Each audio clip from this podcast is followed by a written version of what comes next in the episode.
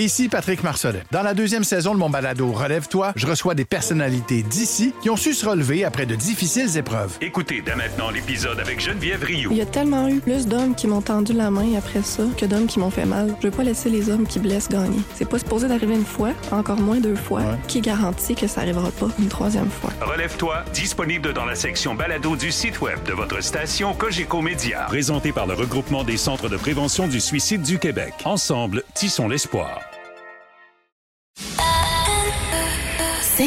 23. Je suis Christian Page. Je suis journaliste et j'enquête sur les phénomènes étranges et inexpliqués depuis plus de 40 ans. Bienvenue dans mon univers.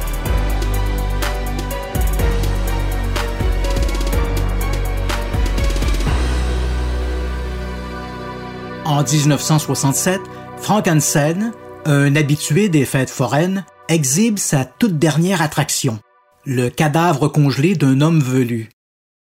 D'après Hansen, la créature, qualifiée d'homme médiéval, aurait été découverte par des pêcheurs russes alors qu'elle flottait à la dérive dans un bloc de glace de 2700 kilos en mer d'Okoutsk. Dans une autre version, Hansen parlera plutôt de marins japonais à bord d'une baleinière. La créature aurait été envoyée à Hong Kong où un milliardaire californien de l'industrie du cinéma en aurait fait l'acquisition. C'est ce même magnat qui l'aurait confié à Hansen pour qu'il l'exhibe dans les fêtes foraines à travers le pays. La dite curiosité, toujours conservée dans une enveloppe de glace, elle-même gardée dans un congélateur, dont le couvercle a été remplacé par une épaisse vitre, va bientôt devenir la plus importante affaire d'hominidés inconnus du 20e siècle. Le 9 décembre 1968, un herpétologiste amateur de Milwaukee, au Wisconsin, Terry Cullen, téléphone au zoologue Ivan T. Sanderson pour lui parler de l'homme congelé. Cullen raconte qu'il a vu la chose à quelques reprises dans des foires ambulantes et que, selon lui, elle vaut la peine d'être examinée par un professionnel. Cullen ne peut pas mieux tomber. Ivan T. Sanderson est plus qu'un simple zoologiste. Né en Écosse en 1911 et naturalisé américain, Sanderson est aussi un aventurier, un auteur populaire et un journaliste scientifique. Il est également un touche-à-tout de l'étrange. Il s'intéresse à la parapsychologie, aux ovnis et à toutes ces histoires de monstres, comme la créature du Loch Ness ou l'insaisissable Bigfoot. Ainsi donc, lorsque Terry Cullen lui parle de l'homme congelé, Sanderson est immédiatement accroché. Cullen lui raconte que l'attraction est un hominidé dont la taille se situe entre 1,50 m et 1,65 m, qu'il a le corps couvert de poils et une crête sagittale sur le dessus de la tête. La créature n'a cependant ni canine saillante ni gros orteils opposables. L'arrière de son crâne, explique Cullen, est défoncé, comme si elle avait été blessée par une balle. Il ajoute que ce monstre est la propriété ou sous la garde d'un résident de Rolling Stone au Minnesota, Frank Hansen. De sa résidence du New Jersey, Sanderson, chez qui se trouve en visite le zoologue belge Bernard Ruvelmans, le père de la cryptozoologie, n'est pas long à remonter jusqu'à Frank Hansen. Il lui demande d'examiner son spécimen. Le forain est plutôt embarrassé. Il hésite il accepte à la seule condition que cet examen reste confidentiel. Un rendez-vous est pris pour la semaine suivante. Le 16 décembre 1968, Ivan Sanderson et Bernard Ruvelmans débarquent au domicile de Frank Hansen. L'homme les entraîne vers une remorque garée près de la maison. C'est là qu'il garde son homme médiéval, toujours enfermé dans son cercueil réfrigéré. Si Hansen autorise les deux scientifiques à examiner son attraction, il leur en restreint aussi l'accès. Il est hors de question d'ouvrir le couvercle vitré du congélateur et encore moins d'en sortir la créature. Sanderson et Euvelmans doivent se contenter de l'examiner comme le ferait n'importe quel curieux à la foire. La seule différence, c'est qu'ils sont autorisés à utiliser une lampe baladeuse pour mieux la détailler. Pendant trois jours, Ils vont donc examiner cet étrange spécimen. Il est difficile d'en avoir une vision claire. À plusieurs endroits, la glace est blanchie et opaque, rendant impossible l'examen de certains détails anatomiques. Le spécimen fait environ 1 mètre 80. Il ressemble à un homme, mais son corps est couvert de longs poils d'un brun foncé, presque noir, sauf sur le visage, la paume des mains et la plante des pieds. Il est étendu sur le dos. Son bras droit est placé le long du corps et sa main droite est ramenée sur l'aine, recouvrant en partie son pénis, bien visible, ce qui ne laisse aucun doute sur son sexe. La main gauche est ramenée au-dessus de sa tête. L'avant-bras fait un angle anormal, ce qui laisse supposer une fracture du cubitus.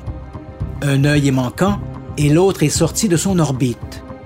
Une plaie est visible derrière la tête. La créature a apparemment été abattue par un projectile d'arme à feu. Ce détail prouve que, contrairement au qualificatif que lui donne Hansen, la créature ne date pas de l'époque médiévale. Pour Sanderson et Heuvelmans, il ne fait aucun doute qu'elle est morte depuis peu, quelques années tout au plus. Les scientifiques notent aussi, autour du cercueil réfrigérant, cette odeur âcre et caractéristique de la chair en décomposition. Au lendemain de leur rencontre avec l'homme congelé, les scientifiques retournent chez eux. Heuvelmans rentre en France et Sanderson retourne au New Jersey. Ils sont d'avis que l'affaire est trop extraordinaire pour être enterrée sans autre forme de procès. Durant la semaine de Noël, Ivan Sanderson, invité au célèbre Tonight Show de Johnny Carson, parle de l'homme congelé, malgré sa promesse de rester discret.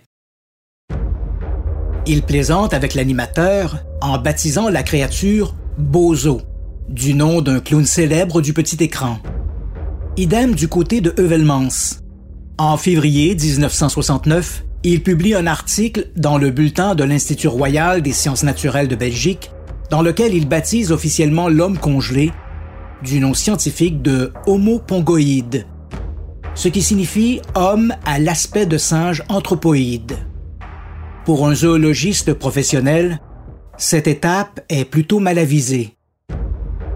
En sciences naturelles, la nomenclature d'une nouvelle espèce doit se faire en suivant un protocole strict.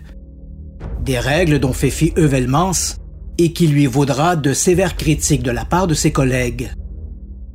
Quoi qu'il en soit, avec les propos de Sanderson devant les caméras de la NBC et l'article de l'affaire de l'homme congelé commence à circuler dans les milieux scientifiques aux grandes dames de Frankenstein. Au début du mois de février 1969, alors que paraît l'article de Velmans, Ivan Sanderson envoie son dossier de l'homme congelé à son ami John Napier, directeur du programme de biologie des primates à la Smithsonian Institution à Washington, D.C. Sanderson ne cache pas son souhait de voir la prestigieuse Smithsonian s'impliquer dans ce dossier. Mais son enthousiasme, et par ricochet celui de Heuvelmans, est loin d'être partagé, à commencer par John Napier. En lisant son rapport et en parcourant ses schémas et ses diagrammes, le primatologue est loin d'être impressionné. Il a le sentiment que l'homme congelé est plus proche de la représentation folklorique que nous nous faisons d'un homme des cavernes que du portrait anthropologique réel. Bref, pour Napier, l'homme congelé est une caricature. Néanmoins, il réussit à convaincre ses supérieurs de participer à l'enquête sur la nature et l'origine de l'homme congelé. S. Dillon Ripley, le secrétaire de la Smithsonian, adresse une lettre à Frankenstein. Il l'invite à soumettre son attraction à un examen exhaustif. Le forain refuse. Il prétend ne plus être en possession du dit spécimen, la créature ayant apparemment été retournée à son riche propriétaire californien. Il explique d'ailleurs que lorsqu'il reprendra la tournée des foires, à l'été de 1969, son homme congelé aura été remplacé par un modèle en latex très semblable à l'original. Hansen ajoute que le propriétaire du spécimen original n'autorisera plus jamais son exhibition. Dans une dernière tentative pour faire fléchir Hansen, le secrétaire Ripley demande la collaboration du FBI. Mais J. Edgar Hoover refuse, sous prétexte qu'il n'existe aucune preuve que cette affaire cache quelque crime que ce soit. Pour la Smithsonian, l'histoire de Frank Hansen sonne faux. L'institution publie un communiqué de presse annonçant qu'elle se retire du dossier. En mai 1969, Ivan Sanderson, qui continue de croire en l'authenticité de l'homme congelé, publie deux articles. Le premier dans le périodique scientifique italien Genus et le second dans le populaire magazine Argosai. Ces articles ont pour effet de replacer Frankenstein sous les feux de la rampe. Le forain réagit. Le 20 avril, il tient une conférence de presse à sa ferme de Rolling Stone, près de Winona. Il réitère que son homme congelé n'est plus qu'un faux en latex fabriqué à sa demande. Des photographies prises à ce moment-là montrent d'ailleurs que ce nouvel homme congelé est légèrement différent de celui étudié par Ruvellmans et Sanderson. Sa bouche est plus ouverte et son gros orteil est plus décollé. Stigmatisés par cet imbroglio, Heuvelmans et Sanderson se retrouvent seuls face au rouleau compresseur des médias. Les deux zoologistes sont d'autant plus isolés qu'aucun autre scientifique n'a examiné leur découverte. Ils ont beau rappeler la qualité de leurs travaux passés et, surtout, cette inquiétante odeur de putréfaction qui se dégageait du cercueil au moment de leur examen, la cause est entendue. L'homme congelé n'est rien d'autre qu'une attraction de foire. En juillet 1970, Frank Hansen confie au magazine Sega une énième version des origines de l'homme congelé.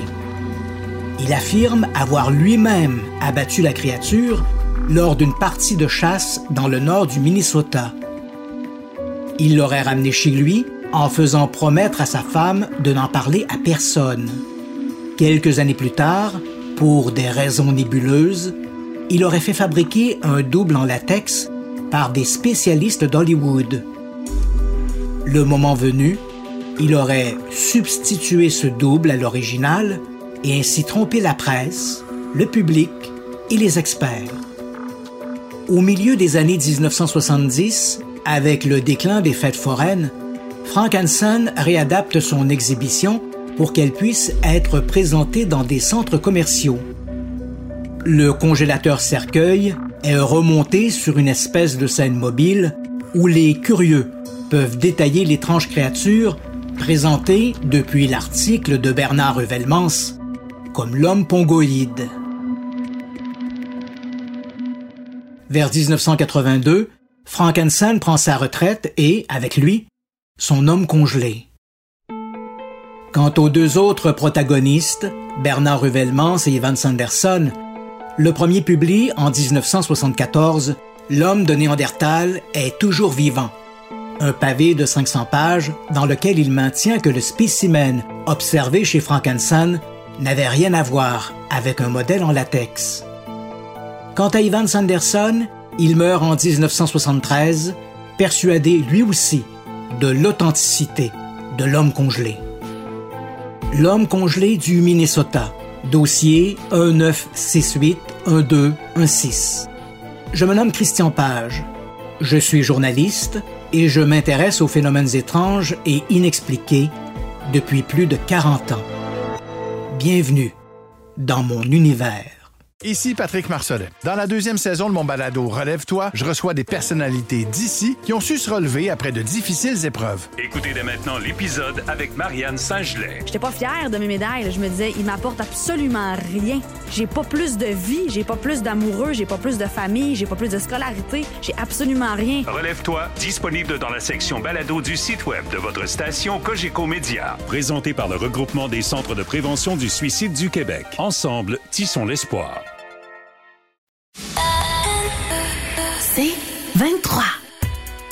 Je suis Christian Page. Je suis journaliste. Bienvenue dans mon univers.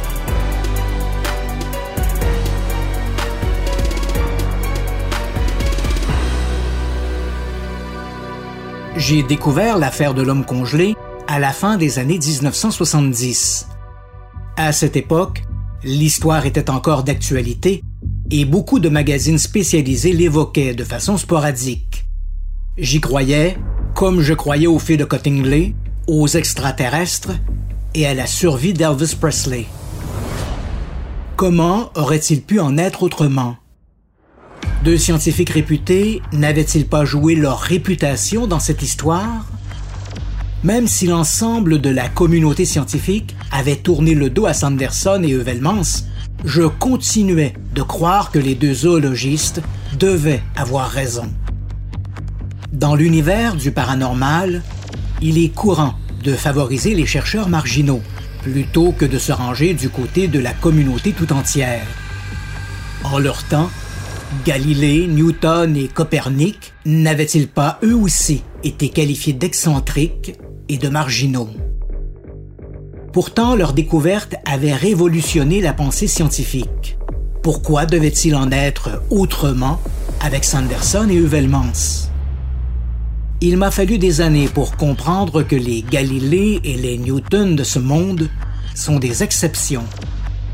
La science progresse rarement par des virages à 180 degrés, comme elle l'a fait avec Isaac Newton par exemple.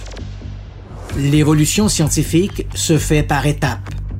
La découverte de A conduit à la découverte de B, qui conduit à la découverte de C, qui conduit à la découverte de etc., etc., etc. Que Heuvelmans et Sanderson aient été des Newton de la cryptozoologie n'est pas impossible, mais très improbable. Qui plus est, cette affaire a toujours senti mauvais. Comment Sanderson et Heuvelmans ont-ils pu ignorer les nombreux signaux d'alarme avant de se commettre ainsi?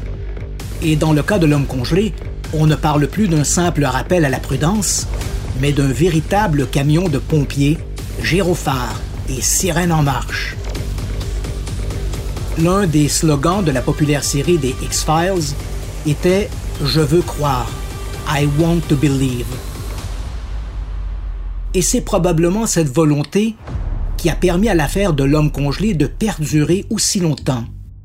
Malgré les fables de Hansen, qui auraient dû décourager tous les cryptozoologues de la Terre, beaucoup d'amateurs ont accepté la possibilité qu'il y ait eu deux spécimens de l'homme congelé. Un vrai de chair et d'os, celui examiné par Heuvelmans et Sanderson, et un faux en latex, fabriqué à la demande de Frankenstein pour tromper les scientifiques.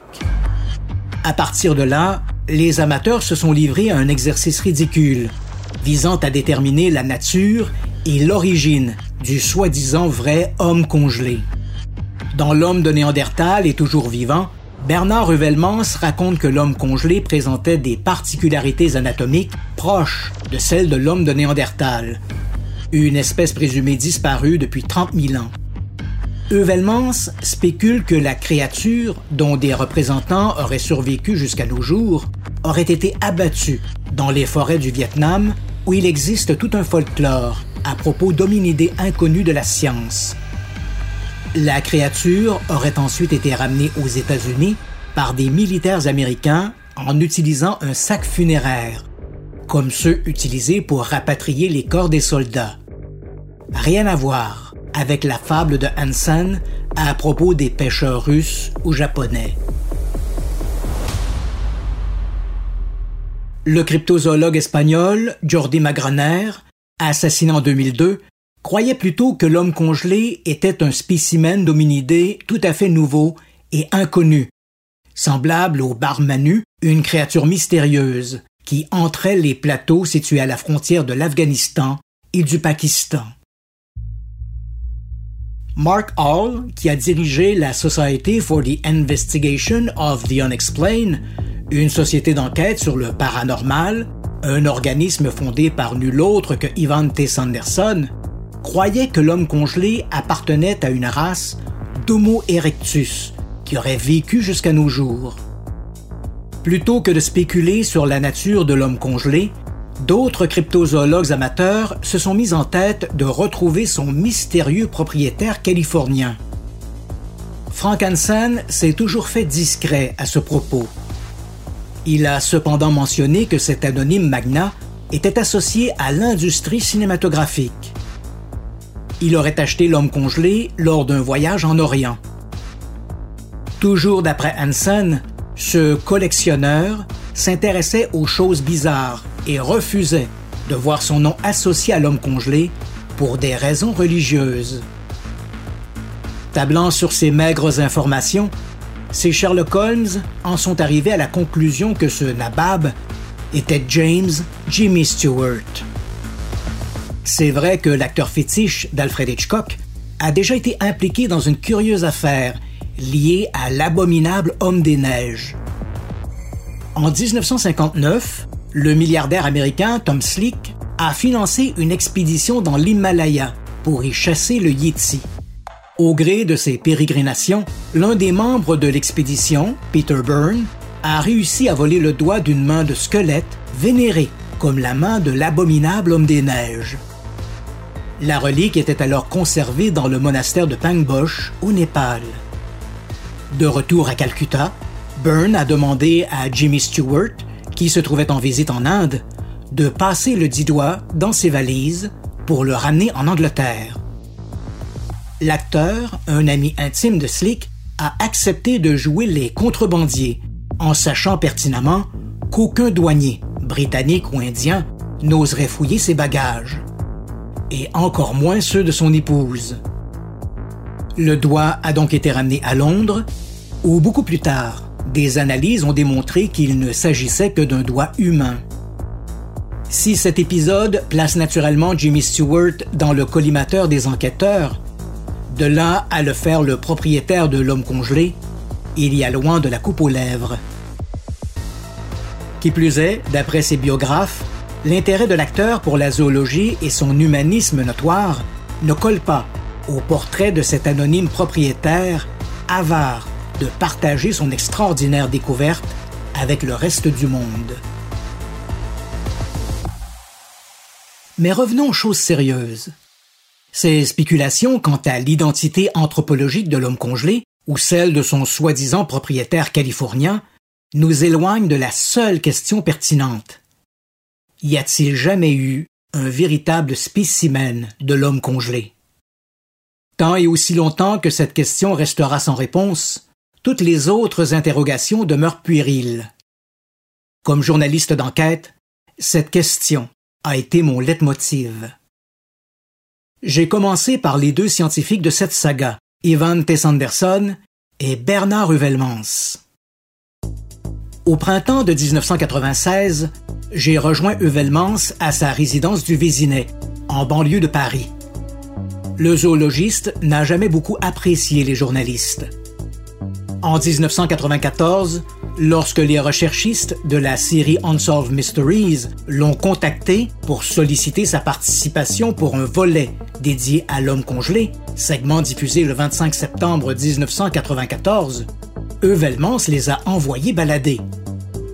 En le contactant à mon tour, deux ans après l'appel d'Unsolved Mysteries, je ne m'attendais pas à un accueil des plus chaleureux. Contre toute attente, la conversation a été amicale. Malgré la tournure des événements, Euvelmans demeurait persuadé que l'homme congelé, du moins le spécimen qu'il avait observé, était bel et bien un être fait de chair et d'os et non un mannequin en latex. Pour Sanderson, les choses étaient plus compliquées. Le zoologiste est décédé d'un cancer en 1973. Il ne me restait plus que ses écrits pour jauger de ses sentiments vis-à-vis de l'homme congelé. Malheureusement, dans son dernier livre, paru en 1972, Investigating the Unexplained, Sanderson ne parle pas de cet épisode. Avait-il changé d'avis? En 2005, j'ai rencontré Mark Hall, l'un des principaux collaborateurs de Sanderson au début des années 1970. C'est Hall qui a repris la direction de la Society for the Investigation of the Unexplained après le décès de Sanderson. Selon lui, son collègue, même s'il lui arrivait parfois d'exprimer des doutes, est resté persuadé jusqu'à la toute fin que la créature examinée en décembre 1968 était tout à fait réelle et non une habile supercherie. Mais une chose n'est pas forcément vraie parce qu'un homme meurt pour elle, disait Oscar Wilde. Et en dépit de la conviction inébranlable des deux scientifiques, force est de reconnaître que toute cette histoire sent le canular. En décembre 1968, lorsque Heuvelmans et Sanderson se sont présentés au domicile de Hansen, le forain leur a fait plusieurs confidences qui auraient dû les alarmer. Il a commencé par leur dire qu'il n'était pas le propriétaire de l'homme congelé, mais qu'il entendait l'exhiber pendant un certain temps avant de l'offrir à une institution scientifique pour que des chercheurs puissent l'étudier à fond. Voilà un programme bien défini venant d'un homme qui disait alors n'être que le gardien du monstre. Hansen a ajouté qu'il n'avait aucune certitude quant à l'authenticité de son attraction. Il était fort possible, a-t-il admis, que l'homme congelé ne soit qu'une fabrication. Il a aussi avoué à Heuvelmans et Sanderson qu'il n'avait jamais dégelé le spécimen pour des raisons éthiques, afin de pouvoir continuer à le présenter en toute honnêteté au public, comme un mystère total. Franchement, qui aurait accepté de se balader à travers le pays, entraînant une remorque de 15 mètres de long, au risque d'être arrêté par la police de la route, sans connaître la véritable nature de sa cargaison? Hansen était peut-être un menteur, mais certainement pas un imbécile. Et ce n'est là que la pointe de l'iceberg. Au début de 1969, alors que la Smithsonian Institution envisageait d'étudier l'homme congelé, à la demande de John Napier, l'organisme a mené une enquête parallèle. George Burke chargé des relations publiques, a découvert que, dès avril 1967, 18 mois avant l'étude de Sanderson et de Heuvelmans, Frank Hansen avait commandé à une compagnie de la Californie un homme des cavernes en latex. Curieux, lors de la visite de Sanderson et de Velmans, Hansen s'est bien gardé de leur mentionner qu'il possédait un double en latex de son homme congelé. La première fois qu'il a parlé d'un mannequin de substitution, c'est en mars 1969, lorsque la Smithsonian Institution lui a demandé de produire son spécimen pour une étude approfondie. Dans sa lettre adressée au secrétaire S. Dillon Ripley, Hansen a expliqué que l'homme congelé avait depuis peu été remis à son propriétaire et qu'il en était à faire fabriquer un modèle très semblable à l'original pour ses exhibitions à venir. On était alors en février 1969. Où était donc passé le modèle de 1967 À moins qu'il n'y ait jamais eu qu'un seul et unique modèle. Ici Patrick Marcelet. Dans la deuxième saison de mon balado Relève-toi, je reçois des personnalités d'ici qui ont su se relever après de difficiles épreuves. Écoutez dès maintenant l'épisode avec Geneviève Rioux. Il y a tellement eu plus d'hommes qui m'ont tendu la main après ça que d'hommes qui m'ont fait mal. Je veux pas laisser les hommes qui blessent gagner. C'est pas supposé d'arriver une fois, encore moins deux fois. Qui garantit que ça arrivera pas une troisième fois? Relève-toi, disponible dans la section balado du site web de votre station Cogeco Média. Présenté par le regroupement des centres de prévention du suicide du Québec. Ensemble, tissons l'espoir. C'est 23. Je suis Christian Page. Bienvenue dans mon univers.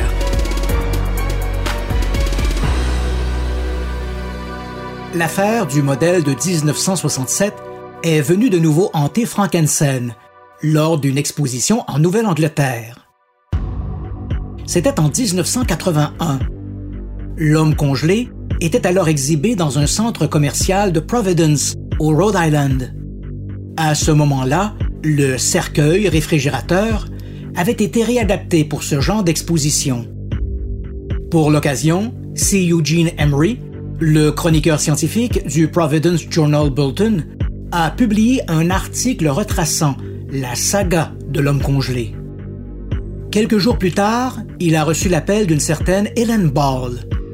La femme lui a expliqué que c'était son défunt mari Howard et leur fils Kenneth qui avaient fabriqué l'homme congelé dans leur atelier de Taurus, en Californie. La créature, d'expliquer la veuve, avait été fabriquée à partir de l'illustration d'un homme du Cro-Magnon. Le commanditaire, Frank Hansen, avait demandé d'ajouter des détails macabres, comme un avant-bras cassé et un œil sorti de son orbite, pour faire plus réaliste. Il avait confié avoir l'intention de placer son modèle dans un bloc de glace pour l'exhiber dans des fêtes foraines. Madame Ball a raconté qu'elle et son mari avaient été très surpris de voir leur modèle apparaître dans l'article d'Ivan Sanderson publié en mai 1969 dans la revue Argosy. Lorsqu'Emery a contacté Hansen pour lui parler du coup de fil de Madame Ball, le forain s'est montré agacé. Il a admis que Kenneth Ball lui avait en effet confectionné un homme préhistorique en latex avant la visite de Sanderson et Uvelmans, mais qu'il avait refusé la commande parce qu'il était insatisfait du résultat. Cependant, lorsqu'Emery lui a rapporté que Madame Ball avait reconnu leur modèle dans les photographies publiées dans l'Argosy, Hanson lui a répondu que les Ball étaient libres de dire ce qu'ils voulaient avant de raccrocher. Devant l'imbroglio de ces révélations, il ne me restait plus qu'à interroger un seul homme, au courant de tous les tenants et aboutissants de cette histoire. Frank Hansen. Au printemps 2002, je me suis mis en quête du père de la saga de l'homme congelé. Plusieurs de mes contacts m'avaient laissé sous-entendre qu'il était décédé. Il est vrai que depuis le milieu des années 1980, le forain s'était fait discret. En vérifiant l'annuaire téléphonique du Minnesota, j'ai retrouvé plusieurs Hansen dans la région de Winona. J'ai entrepris de les contacter l'un après l'autre. Le troisième sur ma liste était le bon. Hansen, alors âgé de 80 ans, m'a raconté que tout cela était bien loin et que sa mémoire n'était plus ce qu'elle était. Il a commencé par me parler de la créature originale et de son mystérieux propriétaire californien, mort depuis longtemps je l'ai aussitôt interrompu. Cette histoire, lui ai-je rétorqué, je la connaissais et n'y croyais pas du tout. Hansen a fait une pause. À l'autre bout du fil, j'ai eu l'impression qu'il était presque soulagé. Il m'a alors parlé de son homme congelé. Il m'a confirmé que le monstre avait été fabriqué en Californie par Howard Ball en 1967.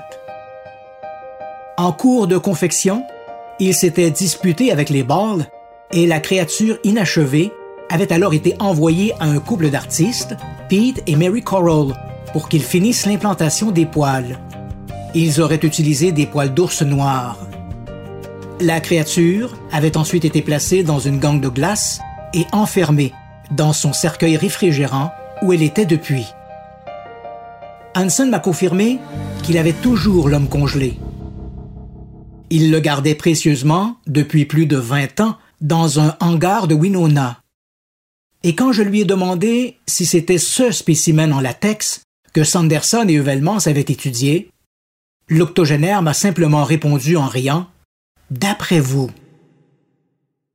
Poser la question, c'était y répondre.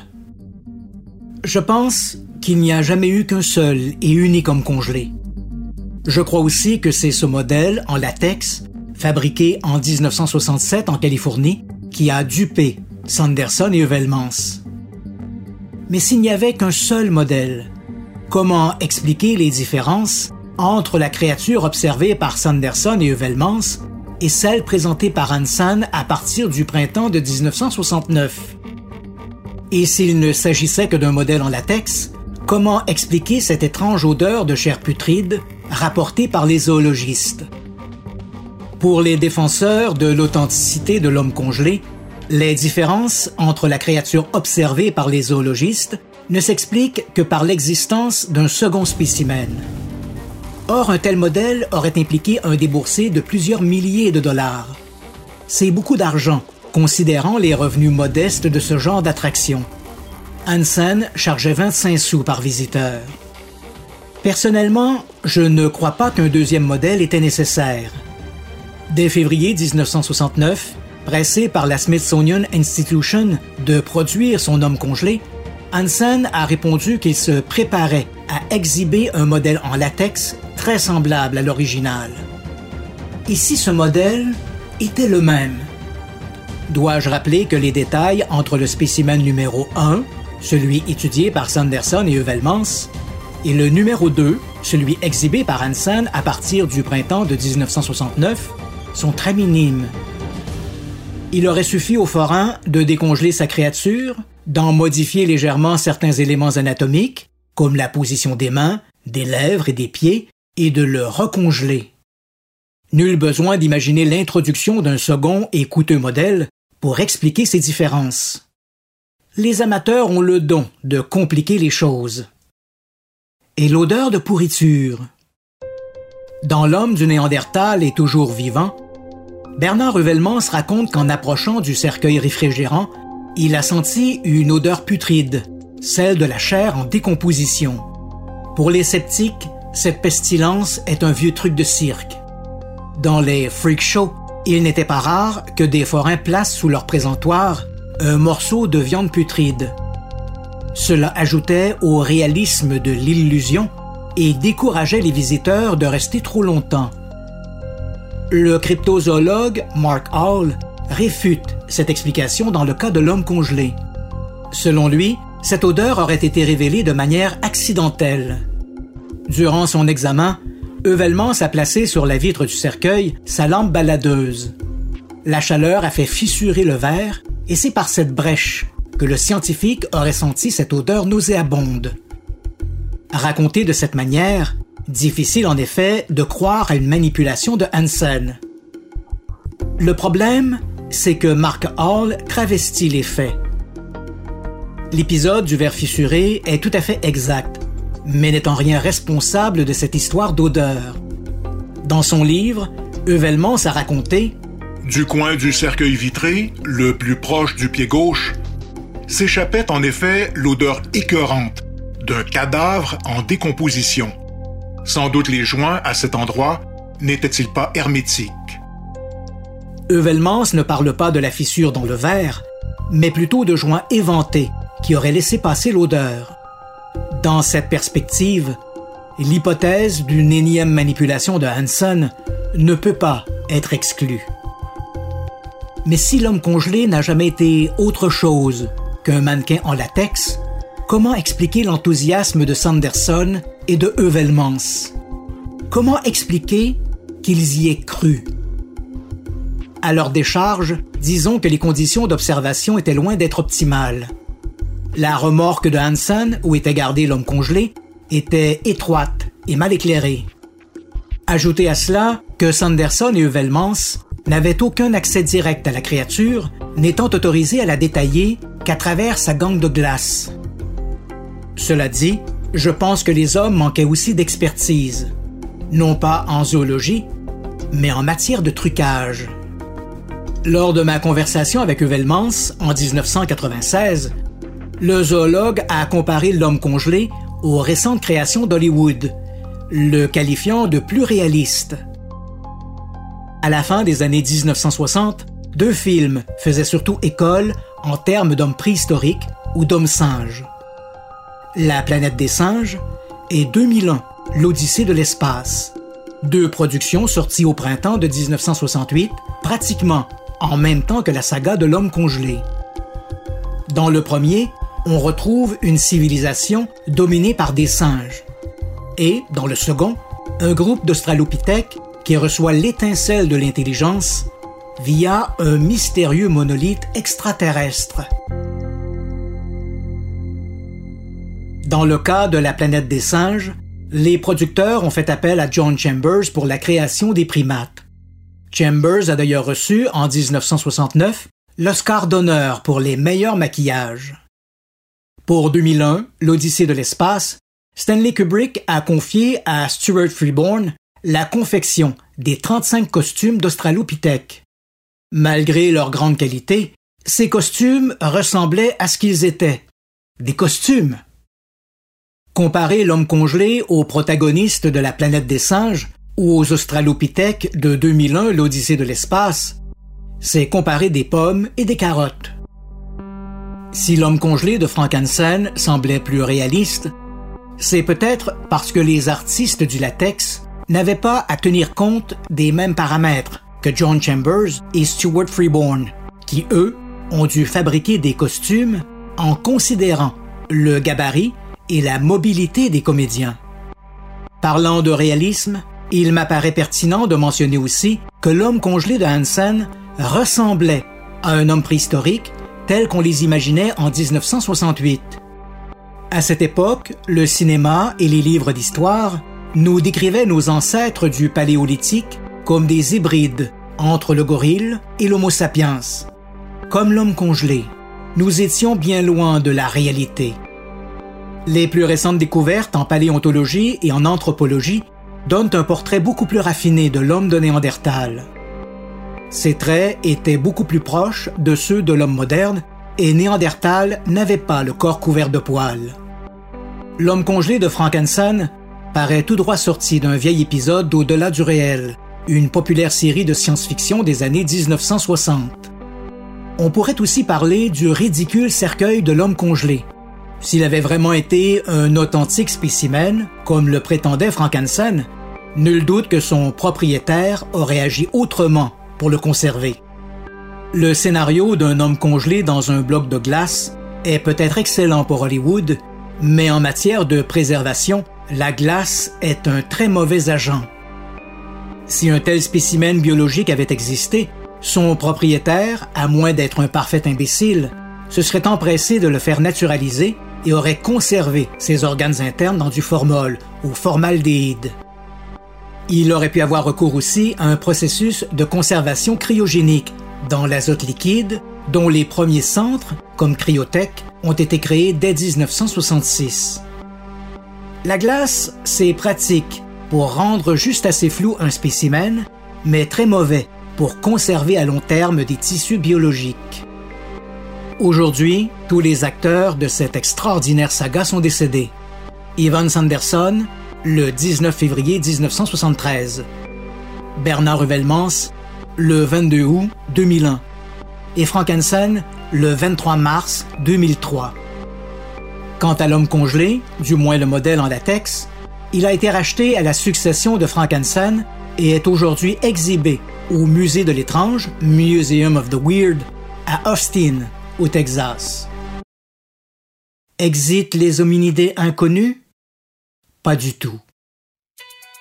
Il existe à travers le monde un riche folklore référent à des créatures simiesques, qu'il s'agisse du Bigfoot en Amérique du Nord, du Yeti au Tibet, de l'Almasty en Russie, du Yaren en Chine, de l'Orang Pendek à Sumatra ou du Yowie en Australie.